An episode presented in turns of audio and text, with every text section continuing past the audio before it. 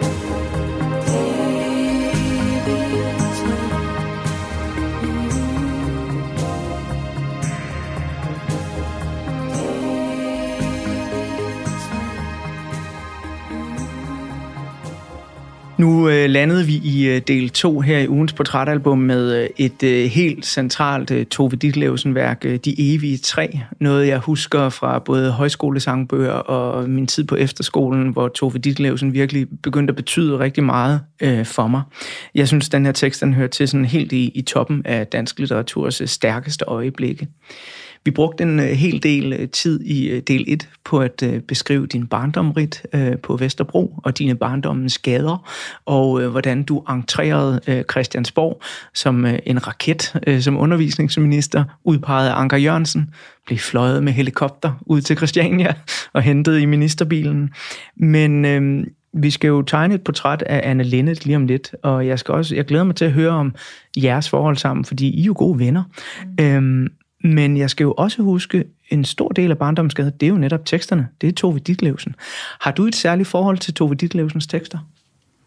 Ja, det har jeg. Øh, og det hænger sammen med hendes øh, baggrund på, øh, på Vesterbro. Jeg var øh, optaget af det, dengang hun, øh, hun skrev. Jeg læste, øh, fulgte med i hele dramaet med, med de mænd, hun havde, og hvordan hun skrev om det, og hvordan hun blev narkoman, og kom, øh, kom ud af det øh, i, øh, igen. Så hun, øh, hun har klart været øh, en forfatter, der har fulgt mig, og jeg blev rigtig glad, da hun øh, fik sådan en øh, genopblussen her for nylig, fordi de fandt ud af, hvor god hun var i, øh, i USA. Og det gjorde jo, at øh, hun ligesom også dukkede op i, øh, i Danmark i, øh, igen. Hun har et meget lille øh, gravsted, på Vestre Kirkegård, og øh, jeg synes ærligt talt, at nogen skulle sørge for, at det blev lidt større, sådan at øh, hun var sådan en af dem, man nemt kunne finde og gik hen for lige at, at hilse på. Tove fortjener en statue mindst. Ja, det gør hun. I den her De Evige Tre, der beskriver hun øh, to typer af kærlighedsforhold. Øh, det, det flirtende og lette, øh, ubekymrede, så sat op imod det sådan lidt mere besværlige og tungsindige. Hun skriver, den ene bruser i blodets sang, hvor elskov er ren og fri. Den anden er et med den triste dag, som drømmene drukner i. Kan du identificere dig selv øh, og perioder i dit eget liv med sådan en beskrivelse af kærligheden, der ligesom er todelt? Ja, jeg har jo skrevet i, øh, i erindringsbøgerne, at øh, Søren og jeg jo er barn af hippiebevægelsen og ungdomsoprøret, så øh, vi har også levet med at have andre kærester. Øh, det særlige ved os har nok været, at øh, vi fortalte hinanden det, sådan at der ikke var nogen øh, ubehagelige øh, overraskelser. Så jeg kender jo godt øh, den eufori, øh, der ligger i at, at være nyforelsket og være optaget af en, af en ny person. Har det været svært at øh, bibeholde øh, den ærlighed igennem, nu har jeg jo været sammen i, i over 50 år, øh, altså der må da også have, have været nogle knaster engang imellem, når man vælger at leve så åbent. Jamen det er der da. Altså øh, det er jo klart, at det, det passer ikke altid sammen. Altså hvis jeg har en ny kæreste, som jeg er rigtig glad for og ser, og Søren ikke har det, så er det jo svært for ham, når jeg nogle gange vælger kæresten i stedet for ham, og tilsvarende for, øh, for mig. Og jeg skriver også i, øh, om, at jalousi er selvfølgelig en del af det. Forskellen er jo, om man synes, at det giver en selv så meget med en forelskelse, at man er villig til at gennemleve jalousien, når det er den anden, der skal have lov til at øh, opleve en øh, forelskelse. Og det er sådan set der, kan man sige, øh, vægten ligger. Og Søren og jeg, vi har synes, at vi fik så meget ud af at have andre kærester, at vi også var villige til at tage smerten, øh, når vi blev jaloux. Tilbage i øh, 2009, tror jeg, der var der udkom bogen øh, Søren og Rit samtaler om krig og kærlighed, øh, mm. hvor dig og Søren øh, sammen med Martin Krasnit, ja, så vidt jeg husker, det. fortæller sådan meget åbenhjertet øh, om jeres forhold, øh, og også om, at Søren øh, er, er depressiv, eller i hvert fald har været det. Ja, Manio-depressiv. Manio-depressiv. Ja. Det er meget sjovt, når jeg, når jeg læser de evige tre her. Ikke? Øh, jeg har også altid læst det netop som forskellige forhold i kærlighedsrelationer. Men når jeg tænker på dig og Sørens forhold, så kommer jeg også pludselig til at tænke på det som, hvordan det må være nogle gange at leve sammen med en, der er maniodepressiv. Altså, at det kan være let at bruge sig, når nogle gange enormt tungsindigt. Ja.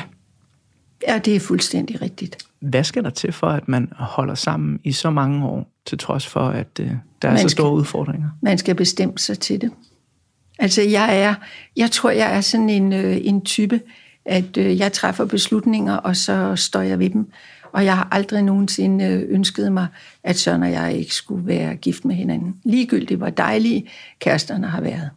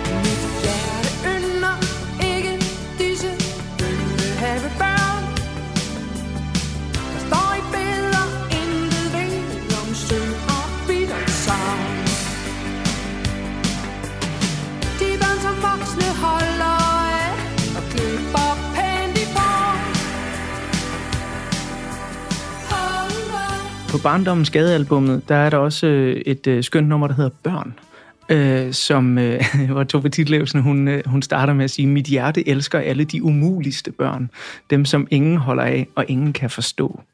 Lyvebørn og stjælebørn og løftebryderbørn. Øh, jeg holder virkelig meget af den her tekst. Øh, jeg har ikke selv børn, det har jeg valgt, at det vil jeg ikke have, og det lever jeg sådan set fint med. Øh, og det ved jeg, at øh, det har... Det har jeg også. Ja, ja, det har I også valgt. Ja, Søren og vi lever og også fint med det. Ja, og det, jeg er jo nysgerrig, fordi jeg, jeg er 42 nu. Jeg har truffet det her valg, og jeg tror, jeg kommer til at være lykkelig for det. Men jeg ved det jo ikke. Når Nej, man... det, kan du jo ikke, det kan du jo ikke vide, men det er jo sådan med valg. Ja. Valg har konsekvenser. Det betyder, at der er noget, der bliver fravalgt, og det kan jo godt være en eller anden gang i dit liv, du tænker, ej, hvor ville det have været sjovt at have den oplevelse. Men så må du tænke ved dig selv, ja, men jeg valgte noget andet, og så er det sådan, øh, det var. Jeg har aldrig øh, fortrudt det, øh, men, men jeg kan glædes øh, over øh, børn, og glæde mig over, når øh, mine veninder og venner har, har børn. Men det er ikke noget, det er ikke noget, jeg har, det er ikke noget, jeg har savnet.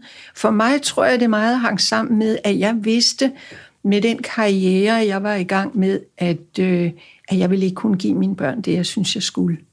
Altså, det jeg kom med øh, hjemmefra, det ville jeg ikke kunne give dem. Det Nej, for jeg skulle lige til at spørge, til. det øh, relaterer sig vel tilbage til den kærlighed, som du nævnte ja. i del 1 af udsendelsen her, at du voksede op med, som dine forældre virkelig nærmest insisterede på, at I børn skulle have. Ja, helt klart. Og, det, og der var tid. Altså i vore dage er det jo en, en løbende debat, om, at der ikke er tid til børnene. De afleveres i daginstitutioner. Forældrene er på arbejde. De får jaget, når de henter dem. Man ser folk gå med børn, hvor de går med øh, deres mobil i, øh, i den anden hånd. Det er simpelthen mangel på tid. Og mine forældre havde altid tid. Der var altid tid til os. Dengang fandtes mobilerne jo ikke, øh, hvilket måske har været en hjælp. Jeg tror nu ikke, det havde spillet nogen, øh, nogen rolle. Men der var tid og opmærksomhed og jeg ville ikke have kunnet give det samme. Med de valg, jeg har truffet i livet, så øh, gør det mig meget tryg og rolig øh, at vide, at øh, du ikke har oplevet det afsavn, som jeg måske har en eller anden lille stemme om i hovedet, der siger, uh, det kan være, det kommer, når du bliver 70, Anders. Lige om lidt, der vil jeg bladre om på øh, den næste side af portrætalbummet, hvor der er et billede af musikeren, som har fulgt dig igennem mange år i dit liv, din veninde, Anne Linnet. Øh, men inden vi når så langt, så skal vi lige høre resten af nummeret Børn.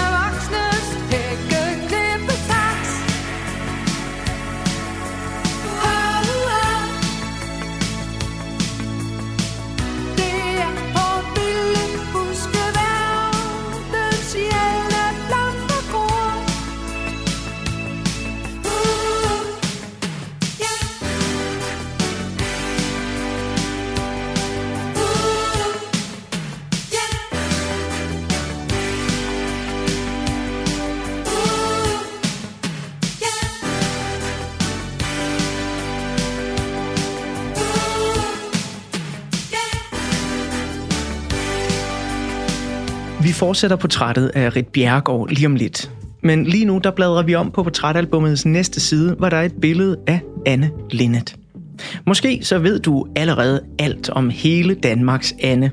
Eller også så er du en af dem, som kun er stødt på hende perifært i højskolesangbogen, på 1980'ernes hitlister eller i en af de mange fortolkninger af hendes største hits. Uanset hvem du er, så vil jeg nu Public Service servicere dig med en lille bouillonterning, der indeholder et par udvalgte overskrifter om Anne Linnets imponerende liv og karriere.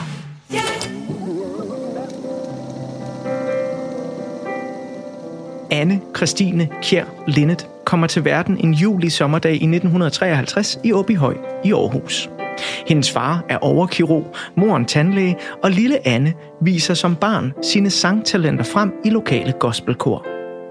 Allerede inden hun kommer ind på det jyske musikkonservatorium i begyndelsen af 70'erne, bliver hun et kendt ansigt i det aarhusianske musikmiljø, hvor hun spiller sammen med sin kommende mand, Holger Laumann, i den jazzinspirerede rockgruppe Tears.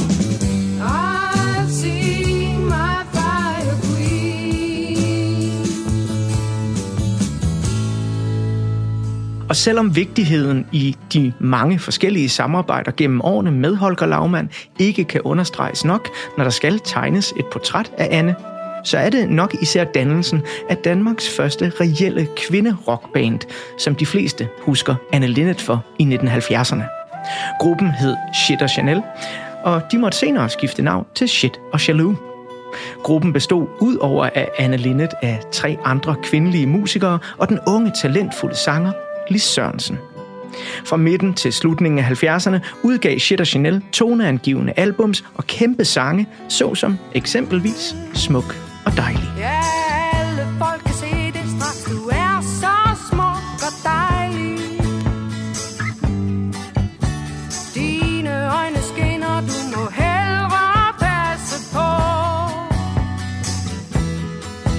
Men intet varer evigt, og Shit og Chanel spiller deres sidste koncert til åbningen af Musikhuset i Aarhus i 1982. Et par år forinden har Anne Linnet dog allerede haft stor solo-succes med det Tove Ditlevsen inspirerede album Kvindesind, ligesom hun har dannet supergruppen Anne Linnet Band sammen med Lis Sørensen og Sanne Salmundsen. De hitter blandt andet stort med nummeret Det er ikke det, du siger, og får i øvrigt kæmpe comeback-succes, da de spiller comeback-koncerter i 2019.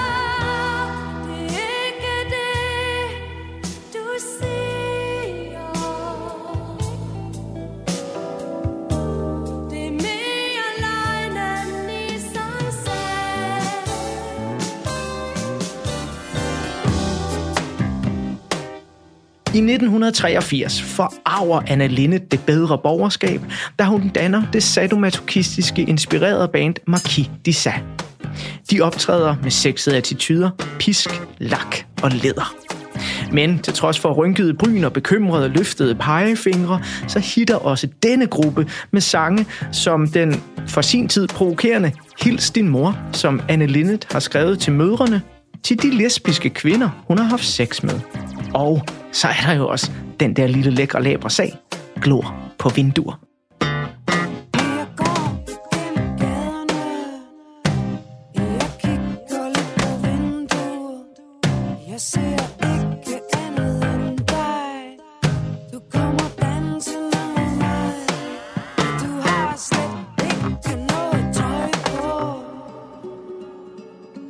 Igennem en lang karriere med et hav af udgivelser bag sig, er Anne Linnet både blevet et biseksuelt ikon og en folkekær sanger, som ofte har skubbet til grænserne i den lille danske andedam. Og det fortjener hun en stor tak for. Rent musikalsk, så er det nok som solokunstner, at Anne Linnets største bedrifter er begået.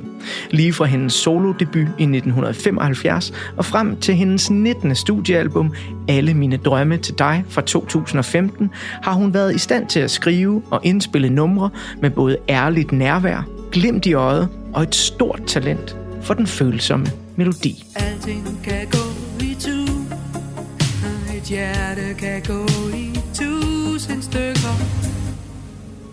Selvom Anne Linnet her i 2022 har været aktiv på den danske musikscene i mere end 50 år, så fremstår inspirationen fra både hendes private og hendes kunstneriske livsværk enormt friskt og nutidigt.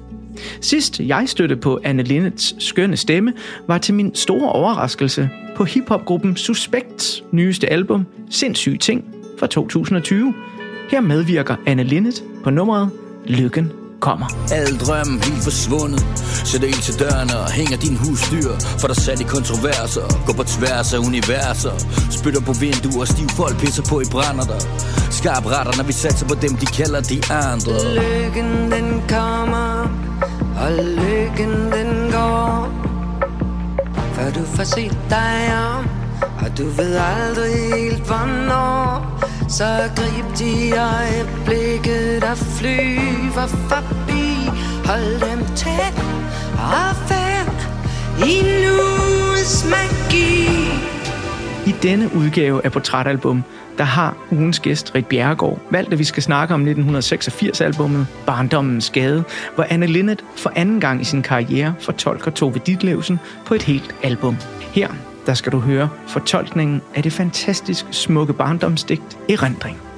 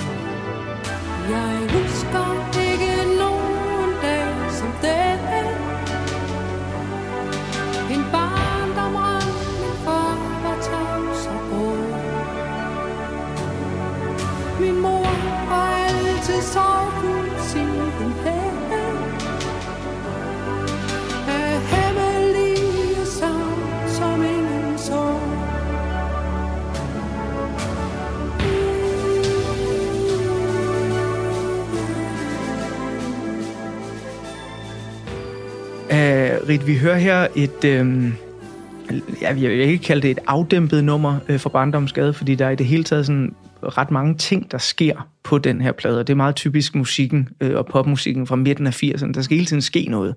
Øhm, det er ikke ligefrem Leonard Cohen med en guitar, der, der sidder og fortolker. Øhm, og jeg kan bedst lide de sange på Barndommens Gade, hvor Anne er allermest nedbarberet. Altså der er nogle gange, hvor jeg nærmest vil ønske, at nogle af de der keyboards vil blive erstattet med nogle stryger eller, eller bare ingenting. Uh, og erindring her, det er et af, af mine absolute favoritnummer. Sådan rent musikalsk, øh, hvornår øh, synes du, øh, at, at Anne hun, øh, hun står stærkest?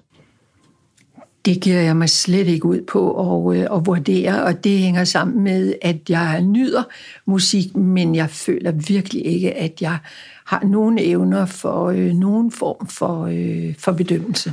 Det er godt sagt øh, og godt indrammet, især når øh, jeg jo nu ved, at øh, Anna Linnet faktisk er din gode veninde. Og jeg er jo nysgerrig på, hvornår og hvordan opstod det venskab? Jeg kendte selvfølgelig lige øh, Anne Lindet og øh, grinede lidt af den der Chita Chanel. Altså, det var jo virkelig øh, vidtigt, øh, også på det tidspunkt, hvor Chanel jo var det store sus og parfumen og nummer fem og dem, der kun øh, sov med den om natten og så videre. Så det, det, var, det var rigtig, rigtig øh, spændende. Så jeg kendte hende som øh, sanger og det, hun lavede, og øh, jeg blev så der i øh, begyndelsen af 90'erne formand for øh, Europabevægelsen og skulle hjælpe med til, at vi kunne få et ja, efter at danskerne havde sagt nej til Maastricht-traktaten. Og der skrev jeg til Anne og inviterede hende på middag. Det sagde hun heldigvis ja til. Og planen var at overtale hende til at optræde, som jeg siger, i en, i en kampagne. Nå. Vi havde en øh, meget, meget øh, hyggelig aften, faldt øh, umiddelbart øh, godt i tråd med hinanden, men det ville Anne ikke. Øh, og det forstår jeg bedre øh, efterfølgende, fordi hun har jo været meget omhyggelig med ikke at placere sig øh, nogen steder i, øh, i politik og laver sådan set ikke øh, politiske øh, sange.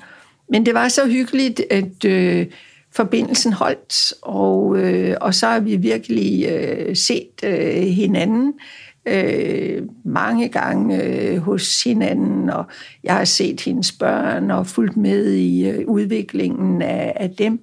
Og en gang efter hun havde været øh, på øh, æbleplantagen, øh, den økologiske æbleplantage, som jeg havde i rigtig mange år sammen med, øh, med Søren, så gik hun hjem og skrev en sang. Der står et træ i haven hun fletter sit hår. Hun kigger på dets frugter Og tænker på i går. På den gang hun var barn Og sad og strålede så lyst Med håret gult og bølgende omkring Det spæde bryst. Mm. øh, Som øh, hun... Øh, altid øh, lancere, når jeg hørte den til øh, koncerter med, at hun øh, var slave hos øh, Rik Bjergård og trællede øh, der på øh, frugtplantagen for at få de der æbler øh, ned.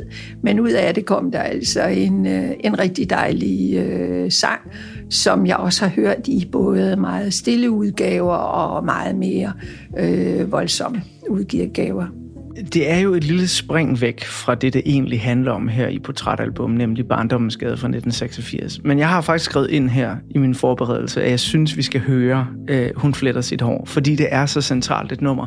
Og netop når vi nu har snakket om, at jeg i hvert fald synes, Anna er stærkest, når hun er mest nedbarberet, øh, og hun står mest rå frem som en rå nave, der er det her nummer simpelthen, jeg synes, det er noget af det bedste, hun har skrevet overhovedet. Så den skal vi lige øh, have lidt af. Dejligt. Og vinden tog træet og ruske kronens top. Hun sad som musse stille, så alt kunne falde til ro. Men vinden den tog til, når natten kom og stormen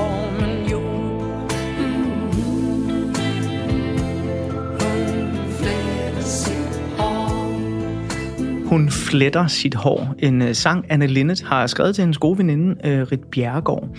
Og uh, tilbage i 2015, der tegnede øh, forfatteren Henrik Tuxen et portræt af Anne Linnet i musikmagasinet Gaffa. Og jeg har lige taget et lille citat med, som Anne øh, fortæller om, hvor hun fortæller om, hun fletter sit hår. Øh, hun, øh, hun siger til Henrik Tuxen, hun fletter sit hår, har jeg skrevet til Rit Bjerregaard. Jeg havde været ude og arbejde hele dagen i hendes æbleplantage, og da jeg kom hjem om aftenen, tænkte jeg, hvad er det egentlig, træer kan? Det er helt centralt i slægtsforskningen, og når moderkagen skvatter ud efter et barn er født, så ligner den et træ. Jeg tænkte på, at Rit igennem hele sit liv har haft op- og nedture, som vi alle sammen har, og på, hvordan et menneske må kan holde til så ekstreme op- og nedture. Det er måske bare vigtigt, at man er ekstremt god til at holde fast i sit træ. Se, hvor man kommer fra, og sørge for, at træet bliver stående. Teksten siger det hele. Den er om rit, men den er også et billede på både mænd og kvinders opture og nedture. Og jeg har da også selv været der. Jeg kan tydeligt mærke, at jeg bliver fascineret af stærke kvinder, fordi dialogen er så givende. Det er smukke ord for en god veninde. Meget smukke. Hvad betyder den her sang for dig? Jo, ligesom øh, Anne også øh, udlægger det her, så er jeg selvfølgelig glad for øh, det billede netop med, med træet, fordi træer har spillet en, en, stor, en stor rolle for mig. Dels alle de mange forskellige æblesorter, jeg har øh, dyrket, og hvor man ligesom øh, følger træets øh, udvikling og klipper det lidt til og finder ud af, at der er nogle andre træer, der er lidt aggressive og går for meget ind over, og så må de beskæres, hvis der er et træ, der skal have, der skal have lov til at, øh, at vokse. Så jeg synes, det er et, øh, et meget smukt øh, billede, og så er det simpelthen en god, en god musik også sit hår mm-hmm. Hun fletter sit hår mm-hmm. yeah, yeah. Hun fletter sit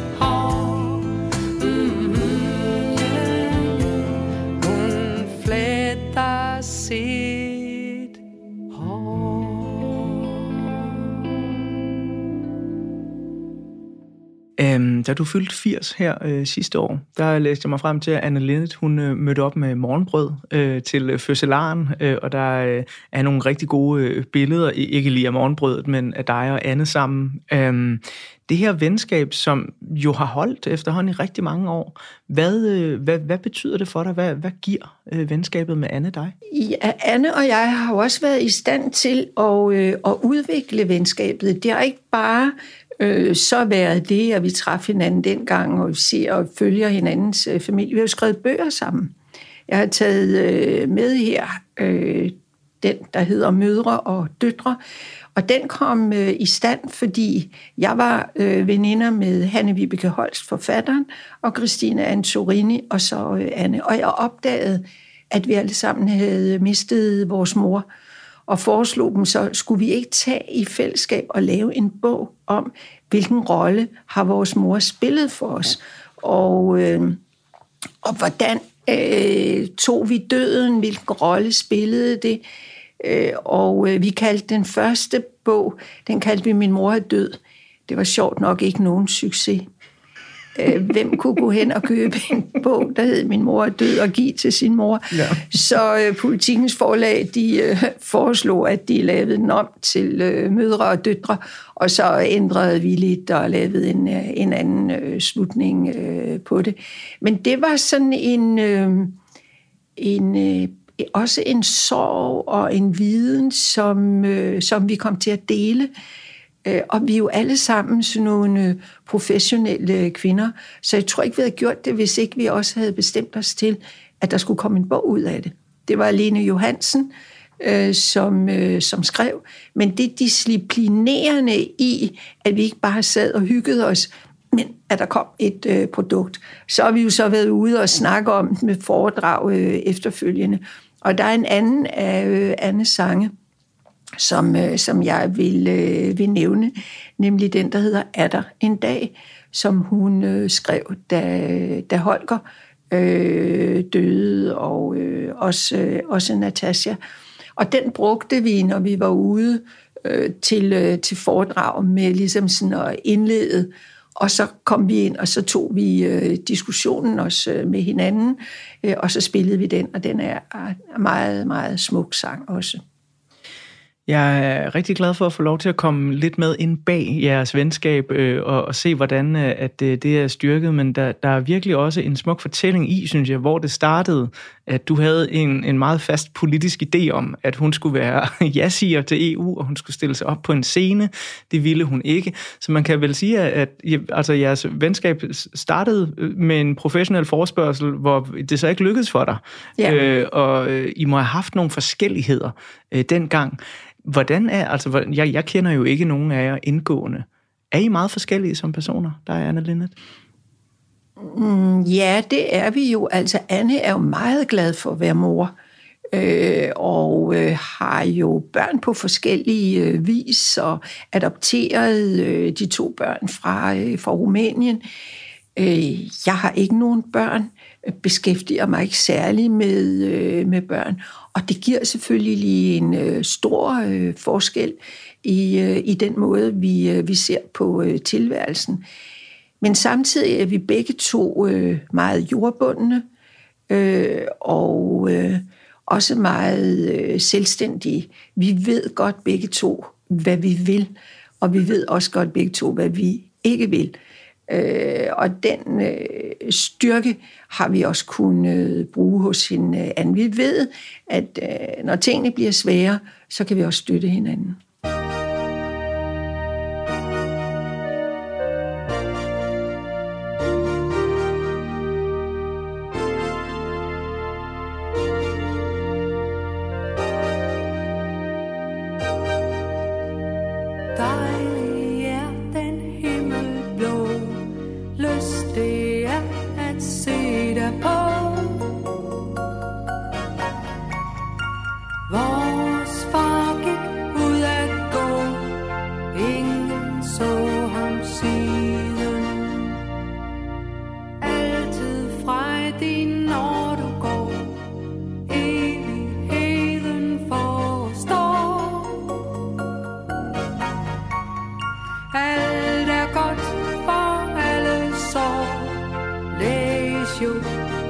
Tiden har jeg ligget i din mave, at det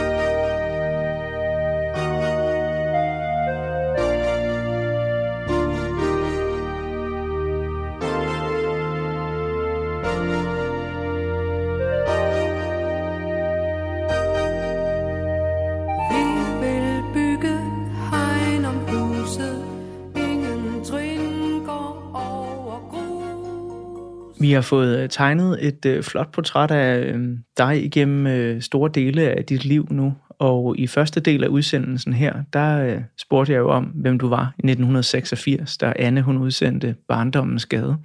Du var meget hurtig til at svare travl, for travl nok også. Men så vil det jo også være passende nu, når vi er i del 2, at spørge, Hvem er Rit Bjergård i 2022? Ja, jeg vil sådan set benytte lejligheden til at sige, at Anne og jeg har lavet en bog yderligere. og den, og den øh, tegner måske meget godt, hvor jeg også er som øh, pensionist. Den hedder Livsmodig. Mm.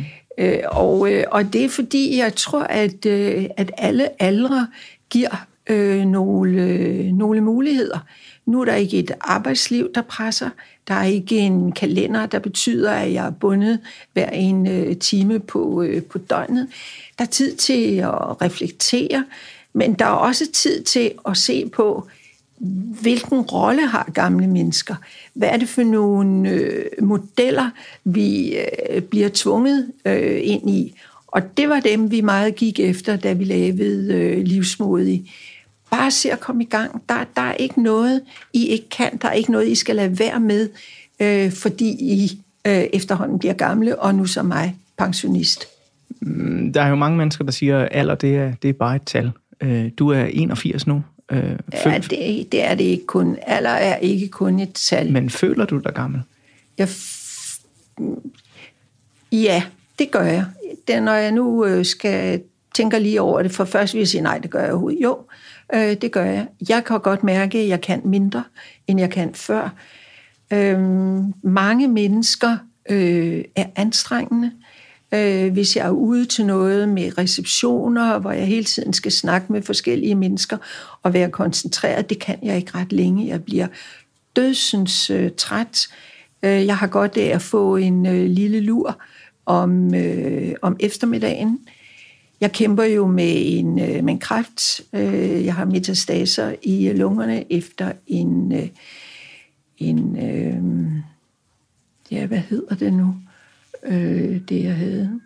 Endetarms, øh, endetarmskræft, øh, så kan metastaserne gå op i, øh, i lungerne, øh, og de vokser, øh, og, øh, og det belaster mig selvfølgelig. Jeg kan ikke komme af med det. Øh, jeg ved, jeg kommer til at dø af det en, øh, en dag. Så døden er også noget, der er, øh, der er nærværende for mig. Men øh, det leder mig jo også så småt hen på, øh, de øh, sidste sider af portrætalbummet, øh, fordi øh, på den aller sidste side, der har jeg et billede, som øh, folk reagerer meget forskelligt på. Øh, nogle bryder ud øh, i et smil, øh, andre bliver meget alvorstunge. Øh, men det sidste billede i portrætalbummet, det øh, er et billede af din begravelse. Hvordan vil du gerne herfra, hvis du helt selv kunne vælge? Jamen, jeg tror, jeg ved, hvordan jeg kommer herfra, fordi øh, de metastaser i øh, lungerne, de vil efterhånden tage overhånd. De øh, påvirker øh, mine, øh, mine luftveje, øh, øh, og jeg får smerter, og øh, det vil sige, at jeg ender på et, øh, et hospice, og øh, onkologen har fortalt mig, at når jeg er på hospicet, så tager det ikke mere end 14 dage, øh, og jeg behøver ikke at være bange for, at øh, jeg bliver kvalt. Øh, det bliver jeg ikke. Det, øh, det kan de sørge for. Så, øh, så jeg er sådan set øh, også afklaret med, øh, med det, jeg har sammen med Søren. Øh, købt gravsted på øh, Vestre øh, Kirkegård. Har fået plantet rundt om øh, gravstedet øh, fem Rit Bjergård øh, æbletræer. Øh, og, øh, og jeg har faktisk også en sten, øh, som, øh, som ligger klar og jeg er ikke spor øh, religiøs, så øh, det kommer til at foregå i øh, kapellet på øh, Vestre Kirkegård. Er der en ro og en tryghed over, at det er så planlagt?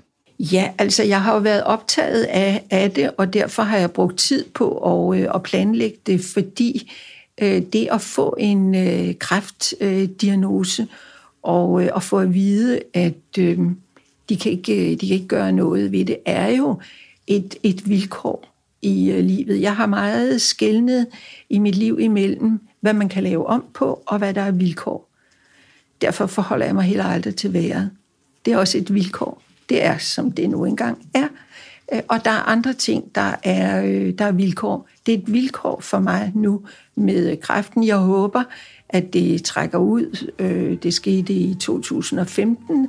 Der er gået dejligt mange, mange år.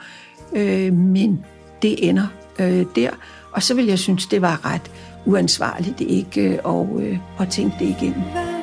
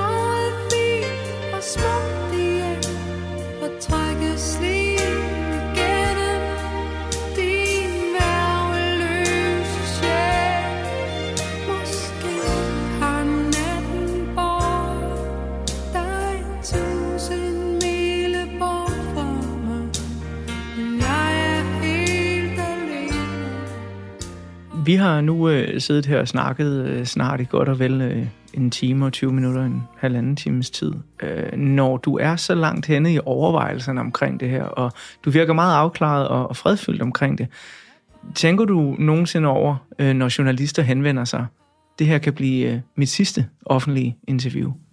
Nej, det gør jeg faktisk øh, ikke, fordi jeg har det godt øh, og øh, fungerer godt og sådan noget. Så øh, det er ikke sådan, jeg går og tænker over min øh, sygdom. Den ligger der som et vilkår, øh, som en bagage. Øh, men det er ikke noget, der ellers sådan øh, plager mig, kan man sige. Du fortalte også om, at du øh, ligesom, jamen, du, du ved så meget om dit gravsted. Øh, jeg øh, havde en, en fantastisk øh, weekend for nogle måneder tilbage med min allerbedste ven, øh, hvis far desværre lige er død. Øh, og der går vi rundt der på øh, en gravplads i Jøring.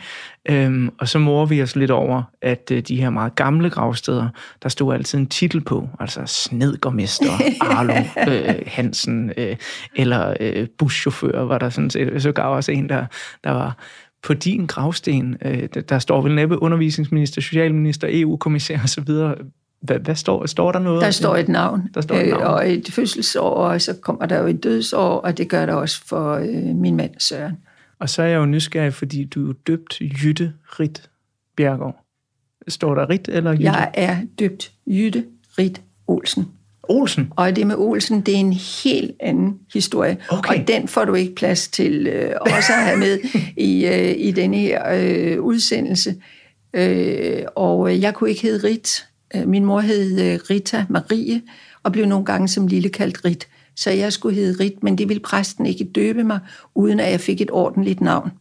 Og dengang var der vist en svømmestjerne, som gjorde, at det blev Jytte. Nå. Øh, og jeg tror, bortset fra en enkelt billede i øh, et af fotoalbumene, hvor der står Jytte, så er jeg altid øh, heddet Rit. Men jeg har sådan set ikke givet få det fjernet.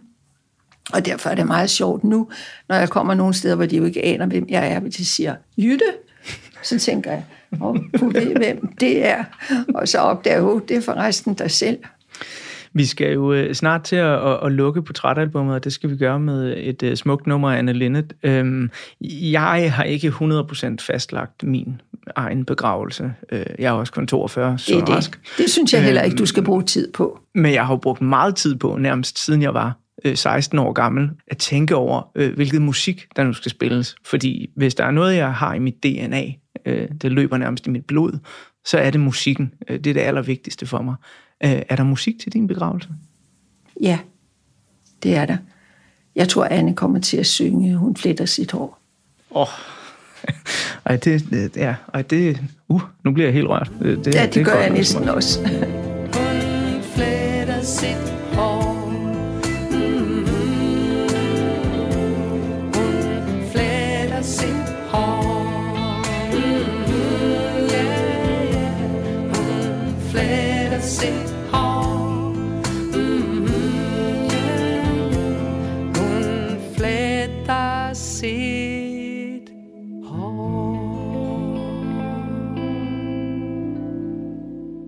Jeg har valgt, at øh, den her udsendelse den skal slutte med nummeret for sidste gang, øh, hvor øh, teksten den stammer fra digtsamlingen Blinkende Lygter, lygter fra 1947.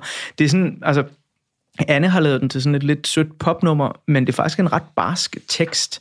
Øh, den, Tove Ditlevsen lægger ud med at sige, når jeg er død, og alverdens lys går bort i et stjernespor, skal I lægge mig et sted på en mark i den brune våde jord. Og så øh, fortæller hun ellers om, hvordan hun synes, det kunne være lidt finurligt, at der ikke bliver lagt noget låg på kisten, for hun vil gerne høre folk spacere oven på jorden. Øh, og hun sådan lidt håber, at der kommer en ung arkeolog og graver hende op en gang, øh, og simpelthen tager hende med hjem til sin kone og siger, se hvad jeg har fundet derude, øh, og, og ligesom ære hendes lysende hår. Øh, er det for, øh, for morbid en måde at gå ud af fortællingen om Rit Bjerregaard på, eller passer det fint, at øh, Tove Ditlevsen og Anna Linnet får de her sidste ord? Det passer rigtig, rigtig øh, fint, og da jeg faktisk ikke kan huske det digt overhovedet, så vil jeg, når du øh, nu siger farvel og kører din vej, så vil jeg gå ind og slå det op og, øh, og læse det. Jamen det, det synes jeg, du skal gøre, fordi det er, det er simpelthen et af de, øh, de absolut øh, smukkeste, som, øh, som Tove Ditlevsen hun har skrevet, synes jeg, og, og så også ja, øh, selvfølgelig vanvittigt godt fortolket af Anna Linnet. Rit Bjergård, tusind tak, fordi du var med. Nåede vi rundt om det hele? Nej, det gjorde vi bestemt ikke, men vi nåede rundt om rigtig, rigtig meget. Og tak fordi, at du har forberedt dig så grundigt. Det var en stor fornøjelse.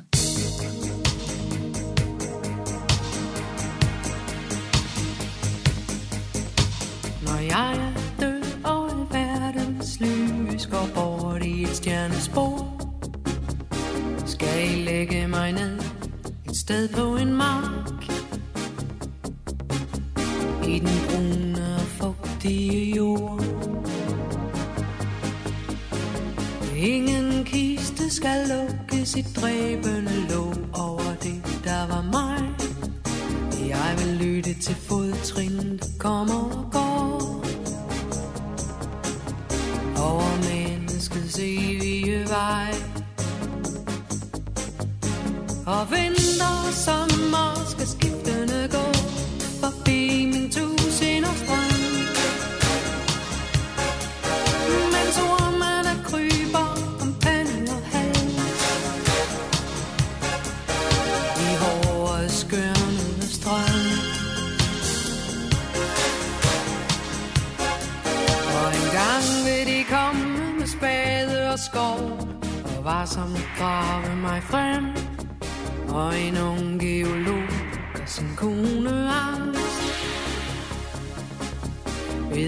På portrætalbumets sidste side står der som altid, at portrætalbum er produceret af Tiny Media for Radio 4. Mit navn er Anders Bøtter, og sammen med lyddesigner Emil Germod vil jeg gerne sige mange gange tak, fordi du lyttede med. Der er flere portrætter fra programmet her, hver fredag kl. 17-19 på Radio 4, eller i Radio 4's app, som du kan hente i App Store eller hos Google Play.